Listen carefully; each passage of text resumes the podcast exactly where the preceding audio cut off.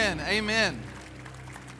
Hey, we have a lot to be thankful for, church. As I watched that video of my good friend Walker Day, I just am stirred with gratitude and thankfulness for God's work in his life.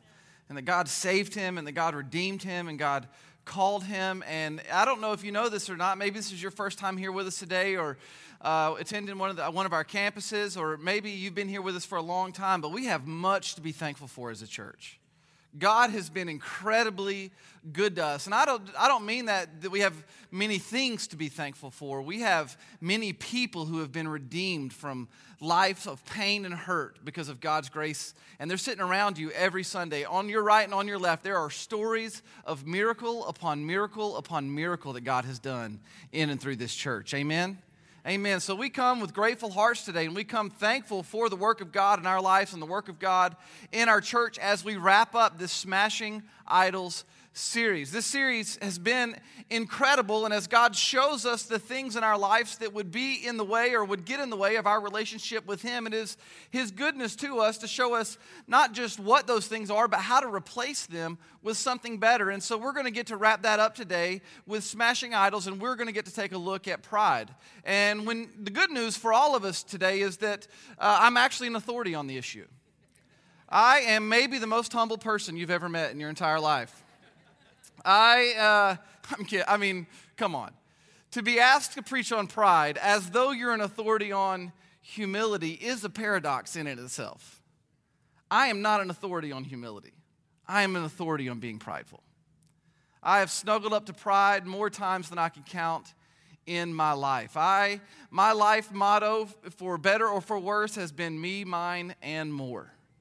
And this is the song that pride sings, and it has sang this song in my life many, many times. As I've journeyed through the last few weeks in the Smashing Idol series, God has brought to my mind different seasons of my life where He has shown idols to me and he has graciously dismantled them and began to replace them with something better and one distinct season that god reminded me of we got to go back just a few years to 2007 in 2007, I'm still relatively a, a newlywed. We are dinks. We are double income, no kids. And so we are living the high life. We got, both of us have great jobs. We have a great life. We're, we have great friends. I'm doing ministry and getting paid good money to do it, and got all these people reporting to me. I'm in my mid 20s, and everything that I would measure and define as success, I had it in my mid 20s. Had a beautiful wife, had a beautiful life, but I had this uh, we joke about it in my house. It's this, I get, it's this yearly itch. I have this insatiable itch that rises up in me. And it tells me that whatever I have is not good enough, that there's something more and better out there for me.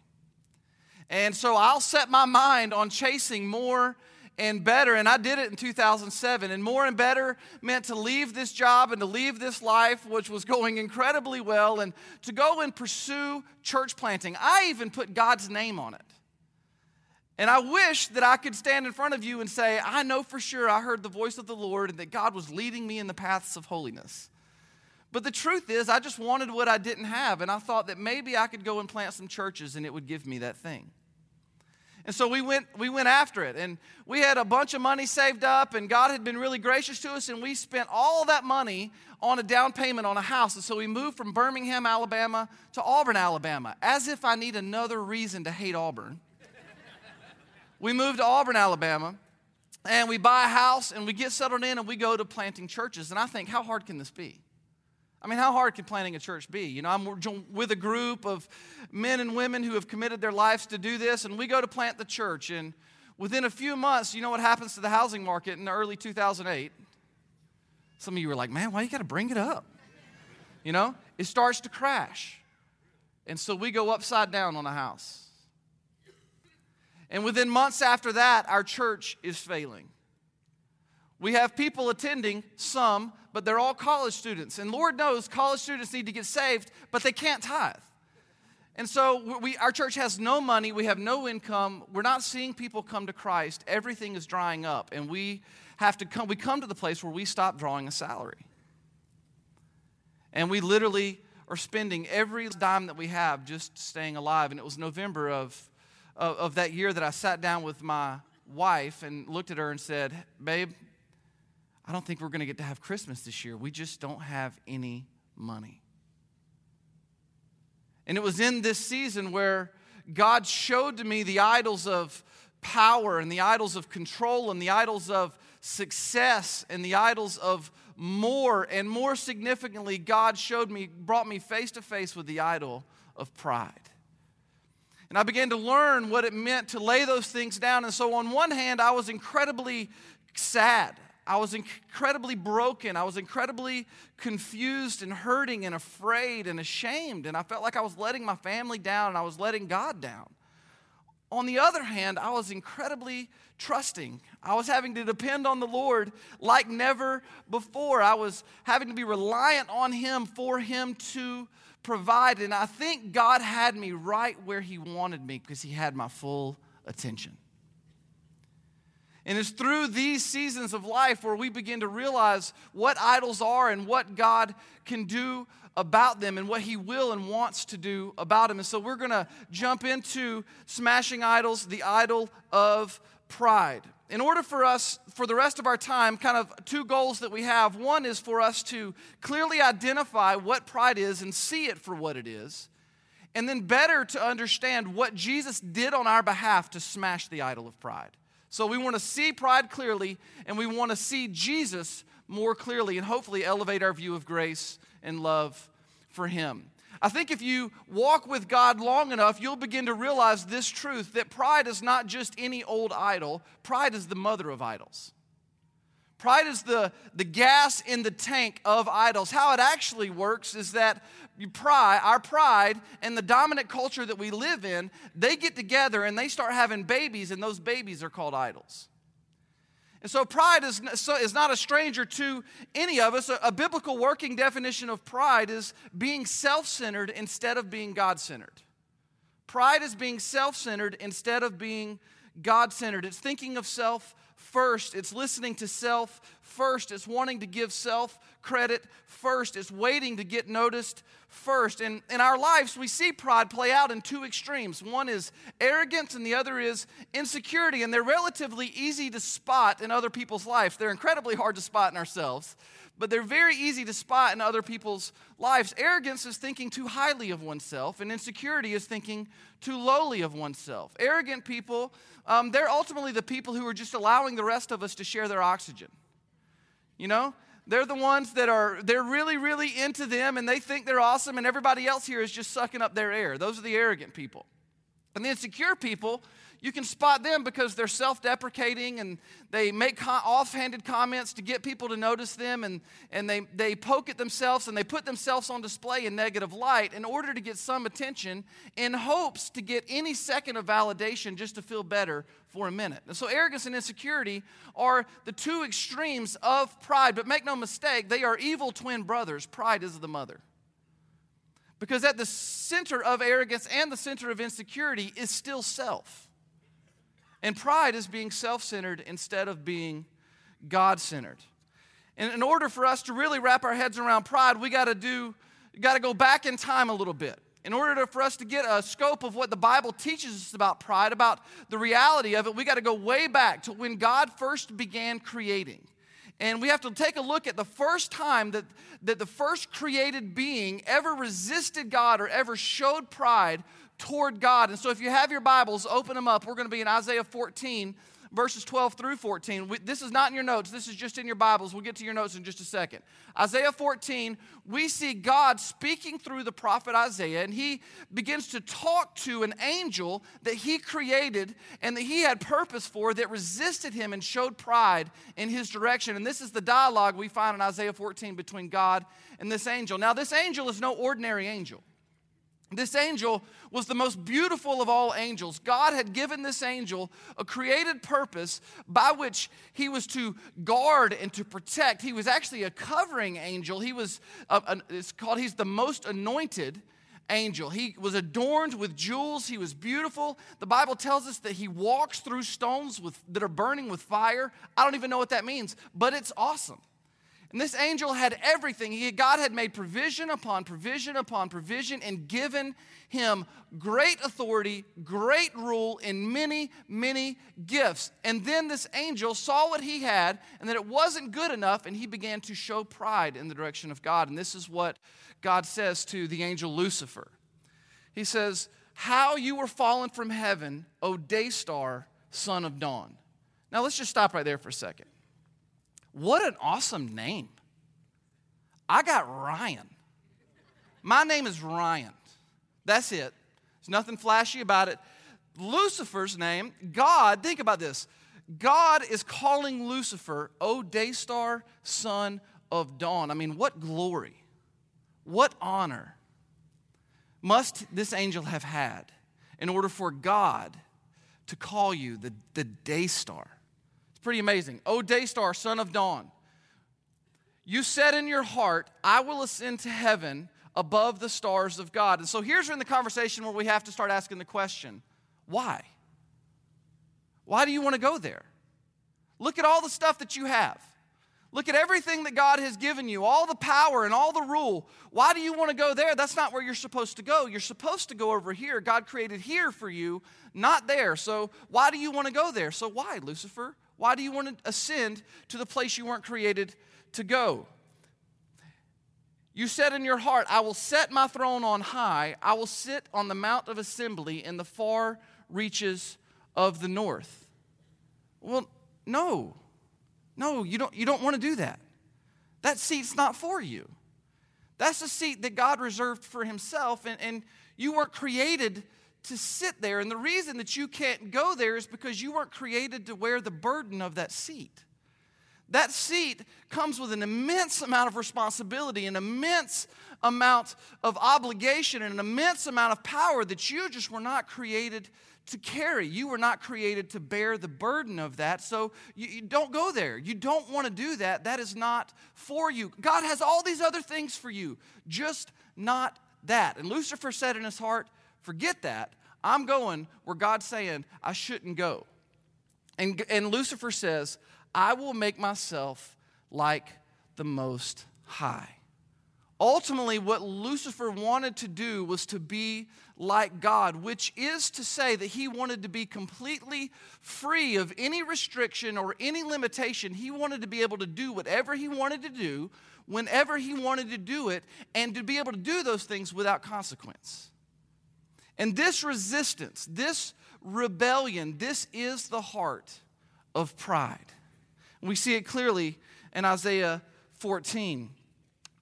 We don't have to travel too much farther through history to begin to see that pride is not just a problem, pride is the problem. And we journey through a little more in created history, and we run into our first parents, Adam and Eve, in the Garden of Eden in Genesis 3. And here we see pride show its ugly face in another conversation between uh, uh, Eve and the serpent, and we see this in Genesis chapter 3. Now, the serpent, this is Lucifer, he shows pride to God. God kicks him out of heaven, banishes him down to the earth, and he's now in the form of a serpent. Now, the serpent was more crafty than any other beast of the field that the Lord God had made. He said to the woman, Did God actually say, You shall not eat of any tree in the garden? Now, this question this question, did God actually say? This is still the same game that the enemy is playing with me and with you today. He's playing the did God actually say game. This is how it plays out in my life. Ryan, did God actually say that you're supposed to love your wife as Christ loved the church?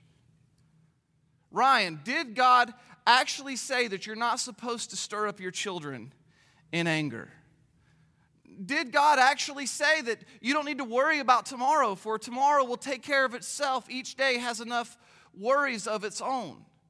Did God actually say that you are loved and accepted and you are treasured in His kingdom?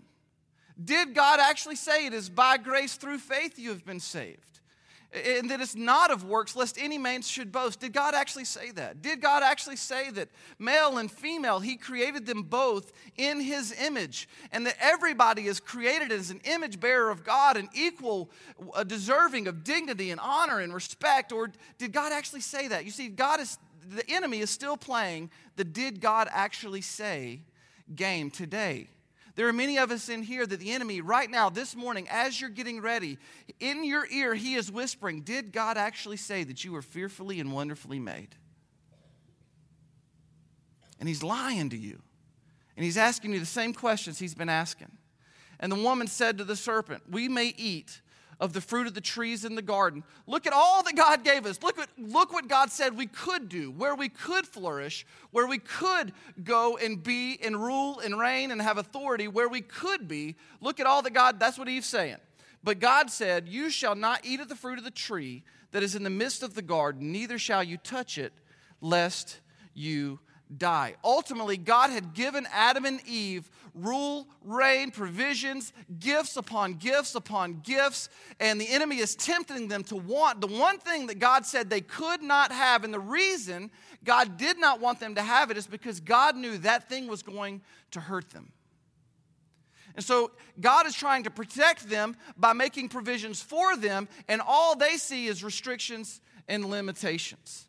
And so in Genesis 3, we clearly see that pride is beginning to stir around, and pride is beginning to, uh, to work with the human will or work inside the human spirit to birth resistance and to birth rebellion. And the scripture continues.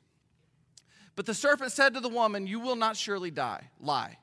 For God knows that when you eat of it, your eyes will be opened and you will be like God. Remember, Lucifer in his heart said, I will be like the Most High. And this is the same temptation, is to take the seat, to take the throne, and you will be like God, knowing good and evil. God doesn't want good things for you, God wants bad things for you. This is ultimately what the enemy's saying. And the scriptures continue with this. So when the woman saw that the tree was good for food, and that it was a delight to the eyes, and that the tree was to be desired to make one wise, she took of its fruit and ate.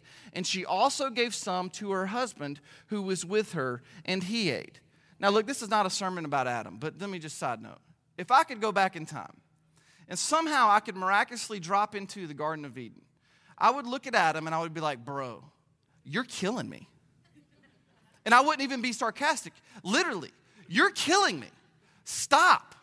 Don't do this. But this is not about Adam. This is about, about pride. So ultimately, the lust of the flesh, the lust of eyes, and the pride of life show itself, and they go against what God had said. You see, here's what happens. Here's what Ever since this day and time, what pride does, pride provides a sympathetic ear for our enemy. There's something in us that wants to listen to the lies of the enemy and believe those things to be truth. Pride ultimately, what happens is the enemy and pride collaborate together, and when they begin to collaborate together, it twists our perspective.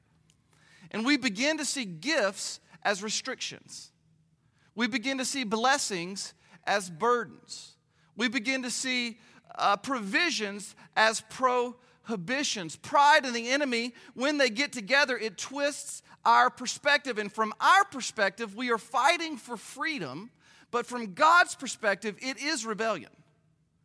We just want to have the things that we don't have. And that's what Adam and Eve were saying. And what Lucifer was saying is, I know I have all this, but this is not good enough. I want that. And God's going, You don't want that because that is going to hurt you. That is not good for you. That is not what you were created to do or to be. And the resistance against God's created purposes, this thing is rebellion. But from our perspective, it often feels like we're fighting for freedom. You see, here's the truth about pride's pursuit pride's pursuit will always cost us more than we want to pay, and it's going to leave us in a place far longer than we ever wanted to stay. It will always cost us more than we want to pay. Adam and Eve became convinced that God was restricting them when in reality, He was protecting them. You see, pride does this thing where it preaches a false narrative, it's just a liar. It lies to us. It tells us it's trying to protect us when in reality it is betraying us from the inside out. I mean, think about it. Have you ever had something taken away from you by someone else, like a parent or a boss?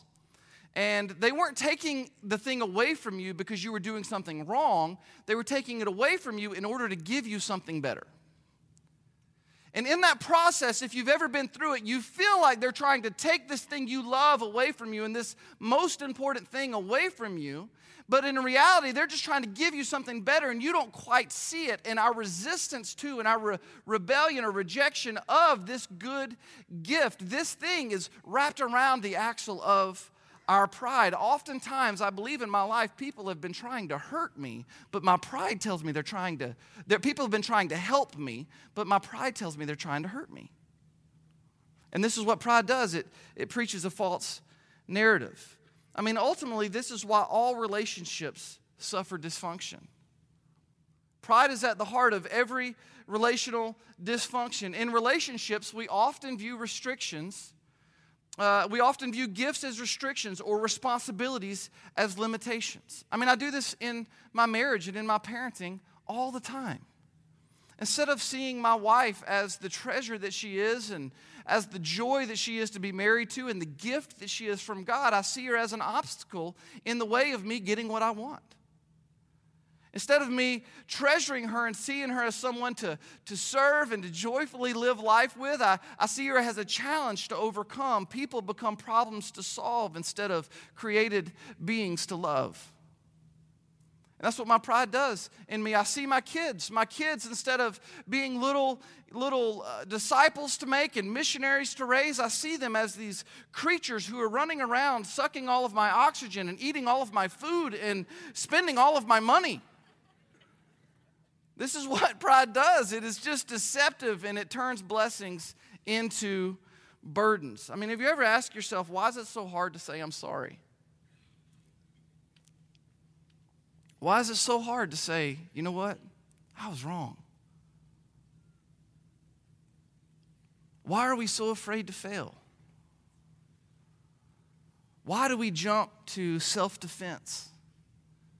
Over and over and over and over again. And this, this fueling of our self defense mechanisms and our self preservation and, and our inabilities to say, I'm sorry, when did it become so hard? What makes it so hard to agree to disagree? What makes it so hard to lay down what I want and for the good of others? Well, pride is what makes it so hard. Pride is the fuel in the tank of self preservation every every time. It's this this feeling of discontentment this low grade frustration the need to have what i want and have it right now the desire to be seen by right be to be seen as right in other people's eyes and validated in my opinions. This is pride.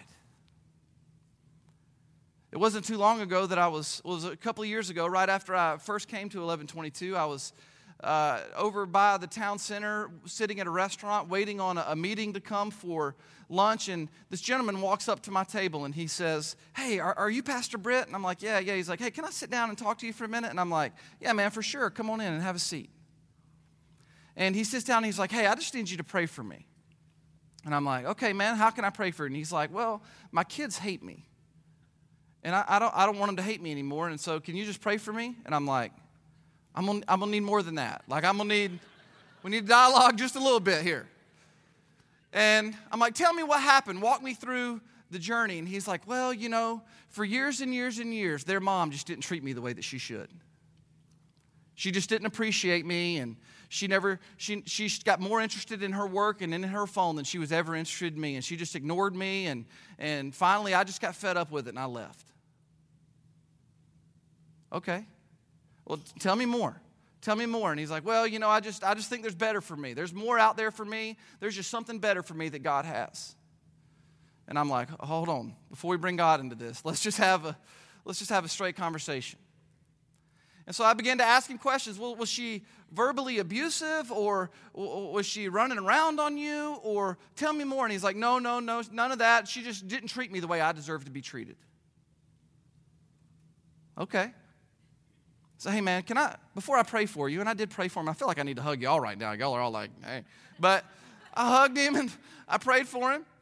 But before I did that, I said, can I give you some advice? He's like, yeah. I said, brother, what you need to do is you need to go get a bowl and a towel. And you need to fill that bowl up with water. And you need to take that bowl full of water and that towel to your family and you need to get on your hands and knees and you need to wash their feet and beg their forgiveness. Because somewhere in your life, you, you, began to believe, you began to believe the delusion that this is about you and that God gave you a family to serve you, and it, that is not how it works. God gave your family to you for you to serve them. They don't exist for you, you exist for them. He just looked at me, very similar to how you're looking at me right now. And his eyes were about this big around. But I said, man, I said, I said, you need a bowl and a towel, and you do that, and you beg their forgiveness. I promise God will start doing the work of reconciliation. And then I prayed for him, and then he was like, thanks, I think. and on about his way. But you see what pride does? I mean, the truth is, what does pride have to cost us before we call it what it is and we repent from it? What is it that pride is going to cost us before we call it what it is? Pride ultimately dislocates us from God's created purpose for us. And God created us to love Him and to be used by Him, to glorify Him by offering our lives in love to Him. And when we do that, He uses us to serve others, and this brings Him glory. Pride dislocates us from our created purpose. Ultimately, if we are working in opposition to God's purpose for our lives, we are living in opposition to God. And this is what the chasm that pride creates. And so, what do we do? How do we smash this mother of idols? How do we overcome this idol, this, this idol of pride? Well, the good news is the Bible tells us in James chapter 4, it gives us a diagnosis and it gives us the ability to replace it with something better. So, with all idols, you have to diagnose it for what it is and then you replace it with something better. And James chapter 4 does this for us, starting in verse 1. It's in your notes. Here's the question this is the diagnosis. What causes quarrels and what causes fights among you? Is it, or inside you, is another way to ask that. What causes fights inside you? Is it not this, that your passions are at war within you? James asks a great question. What is it that causes all of this inner turmoil and this inner strife and this inner struggle? What is it? that's rising up in us, causing all of this dysfunction and tension? Is it not this that you do not have what you want and you think you deserve and you're mad about it? That's what James is asking. And he continues with the diagnosis. He says, You desire and you do not have, so you murder, you covet, you brag, you lie, you manipulate. All these things that pride does, and you cannot obtain, so you fight and you quarrel. You don't have what you want. You do not have because you do not ask. You ask and you do not receive because you ask wrongly to spend it on your passions. James continues with the diagnosis. You adulterous people. Man, why are you so aggressive, bro? Do you not know that friendship with the world is enmity with God? Therefore, whoever wishes to be a friend of the world makes himself an enemy of God. Pastor Joby has a great illustration where he talks about having one foot on the boat and one foot on the dock. I mean, how long can you ride that out before you're in serious trouble? That's what James is asking. And he continues with the diagnosis and he says, Or do you suppose it is, no, it is of no purpose that the scripture says he yearns jealously over the spirit that he has made to dwell in us? Here's what that means it means that God wants God's best for you. God wants God's best for you, that God is jealous for the future He has promised for you. He is jealous for the purposes that He has created you to walk in and to live in, that He deeply desires, passionately desires a hope of future filled with joy and filled with holiness and filled with God glorifying realities, that God is jealous for yours and my futures. He yearns jealously over the spirit that He has made to dwell in us. And so the, the diagnosis is this, and here's the power verse, but he gives more grace. Therefore, it says, God opposes the proud, but gives grace to the humble. Now, this verse gets quoted a lot and often used way out of context, but in order to understand the diagnosis, let me just tell you this quick, this quick thing that happened to me earlier this week. I'm in my room with my seven year old daughter, Anna Catherine, who is beautiful and joyful and just a gift for sure. She just lost her first two teeth and her front two teeth, and so we're hoping those things come in for Christmas. And man, she's awesome. But I'm sitting with her, and at nighttime when I'm putting her to bed, I'll start to ask her feeling questions. I'll be like, okay, Anna Catherine, um, tell me something that makes you excited. And so I ask her, what, what's something that makes you excited? And she's like, when we go to Disney for 100 days. And I was like, well, Anna Catherine, we've never been to Disney for 100 days. And she's like, I know, but it'd be awesome if we would, and I'd be super excited. And I'm like, she's smart too. And then I, then I asked her, I said, Anna Catherine, what's something that makes you happy? And she said, she sat there for a minute. She was like, Well, it just doesn't happen all the time. And I'm like, Well, that's okay, but tell me what it is. What makes you happy? And this is what she said, seven years old. She said, When I get what I want. She's seven. And I thought, and I thought, well, at least you're honest. You know? You know, that's a step in the right direction. And so that's the diagnosis. But the good news is, God does not leave us to our own devices to battle against, to resist against, to overcome pride because we cannot in and of ourselves. It says this, but He gives more grace. It is God's grace. This is what this verse means. It is God's grace that God would oppose anything in us that would rob the future He has planned for us. It is God's grace that He would oppose anything in us that would create resistance or rebellion toward Him. It is God's grace that He would oppose anything in us that would cause us to suffer relational dysfunction, that He would put things in our way, albeit painful things at times, in order to get our attention and to put us on the floor of our own pride so that He can begin to build us back up and put us back together. It is God's grace that He opposes our pride and that he gives grace to the humble. The, the, the prescription continues. And so this is it, the first thing. So, what do we do? How do we smash this idol of pride? Number one, verse 7, James chapter 4 submit yourselves, therefore, to God. Here's what that means submit yourselves, therefore, to God. It means bow down. That's, that's what it means in Greek, submit. I don't know if that's what it means at all, but that's what I'm saying today. It means bow down.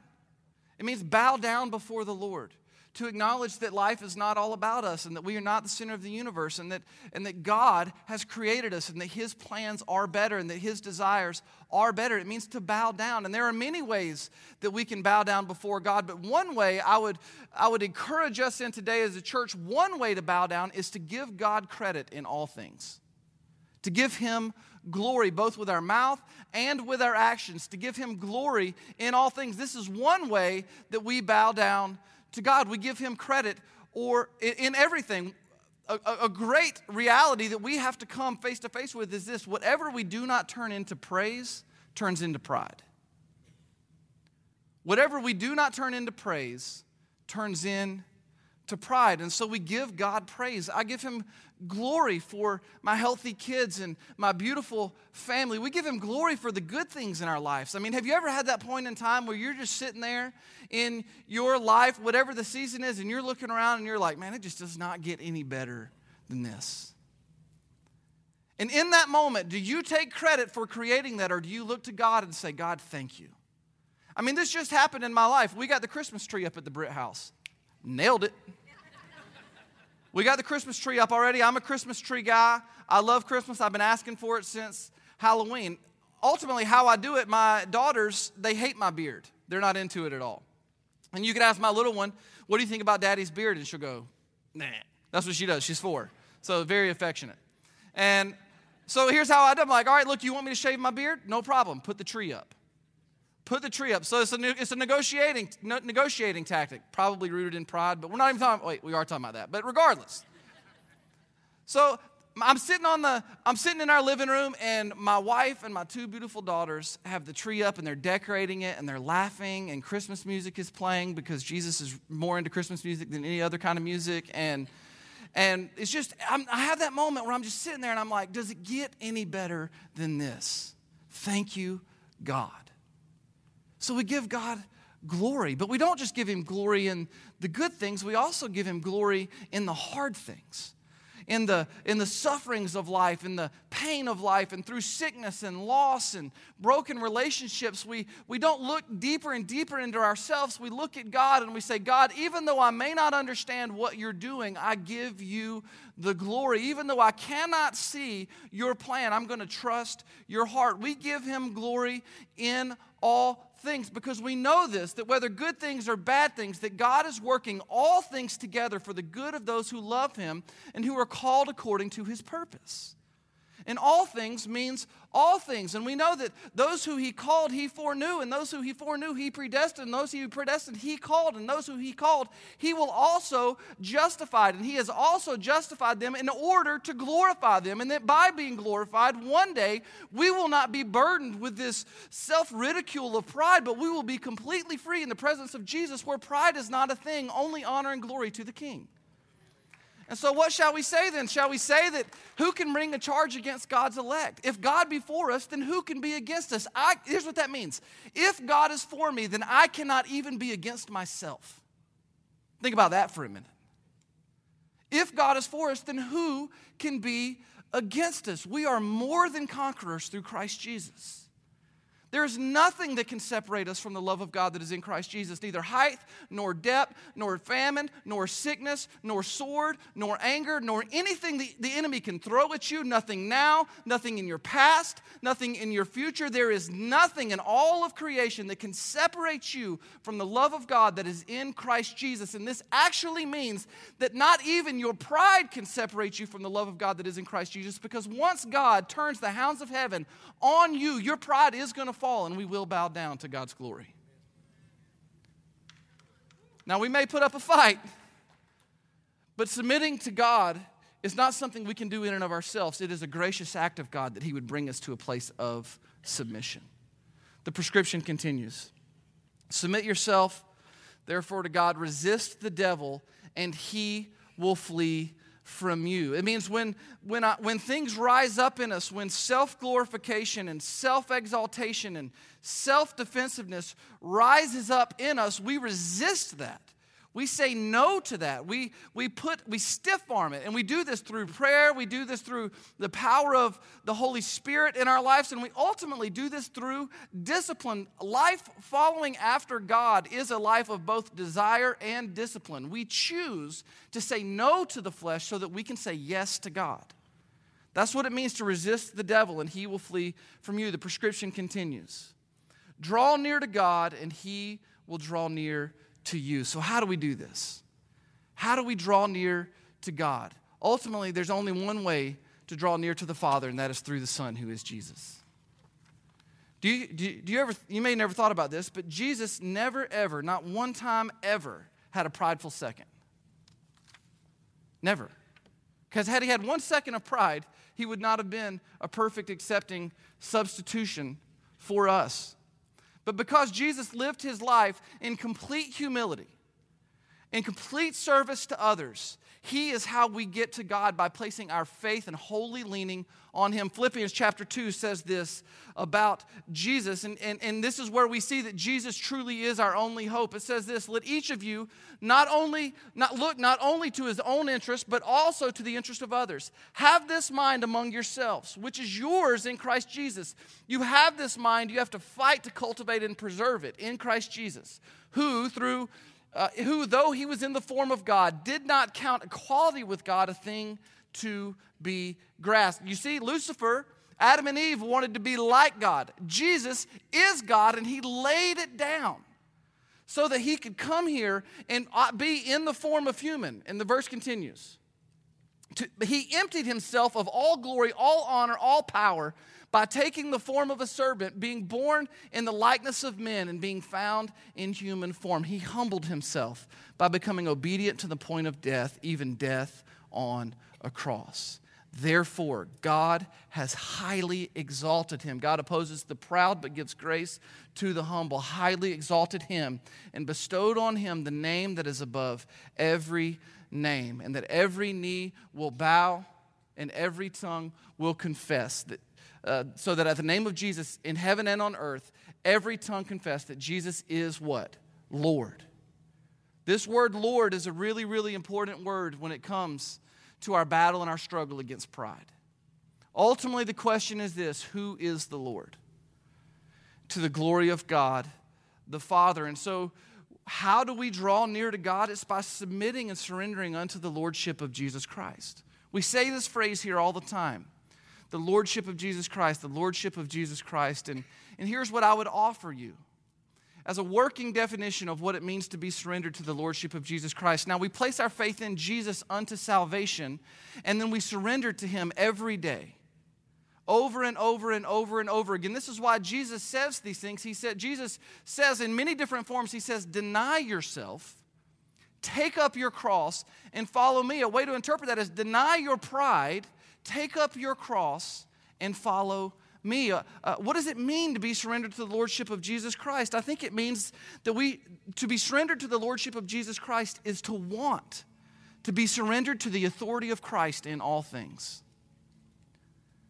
It is to say that I willfully want to spend my life telling my pride no, giving of all that I have for His agendas, loving others at great cost to myself, forgiving fast and seeking forgiveness faster, repenting always, and being wholly aware of my complete obedience, uh, my complete dependence on His grace for all things. Ultimately, it means I want what He wants. And when I don't want, I will deny myself and I will go with what He wants.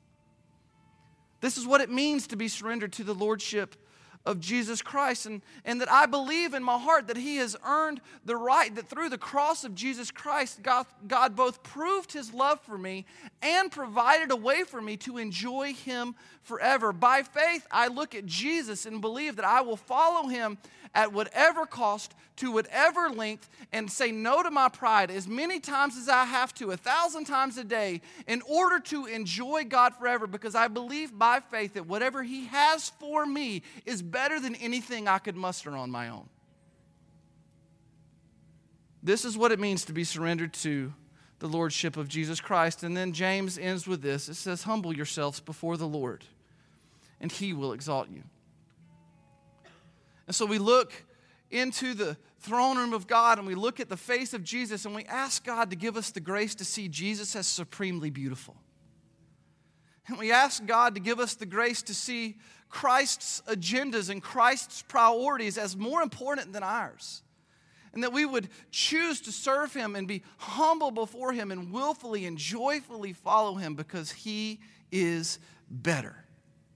Jesus is just better. And when we taste that and we see it, God begins to birth in us humility and He cultivates it and He grows it through the power and the work of the Holy Spirit. Through faith in Christ, when James 4:10 says that he will exalt you. What it doesn't mean is that if we pray the right prayer, we do the right things or say the right things that we get cash and prizes in life. That's not what it means that he will exalt us.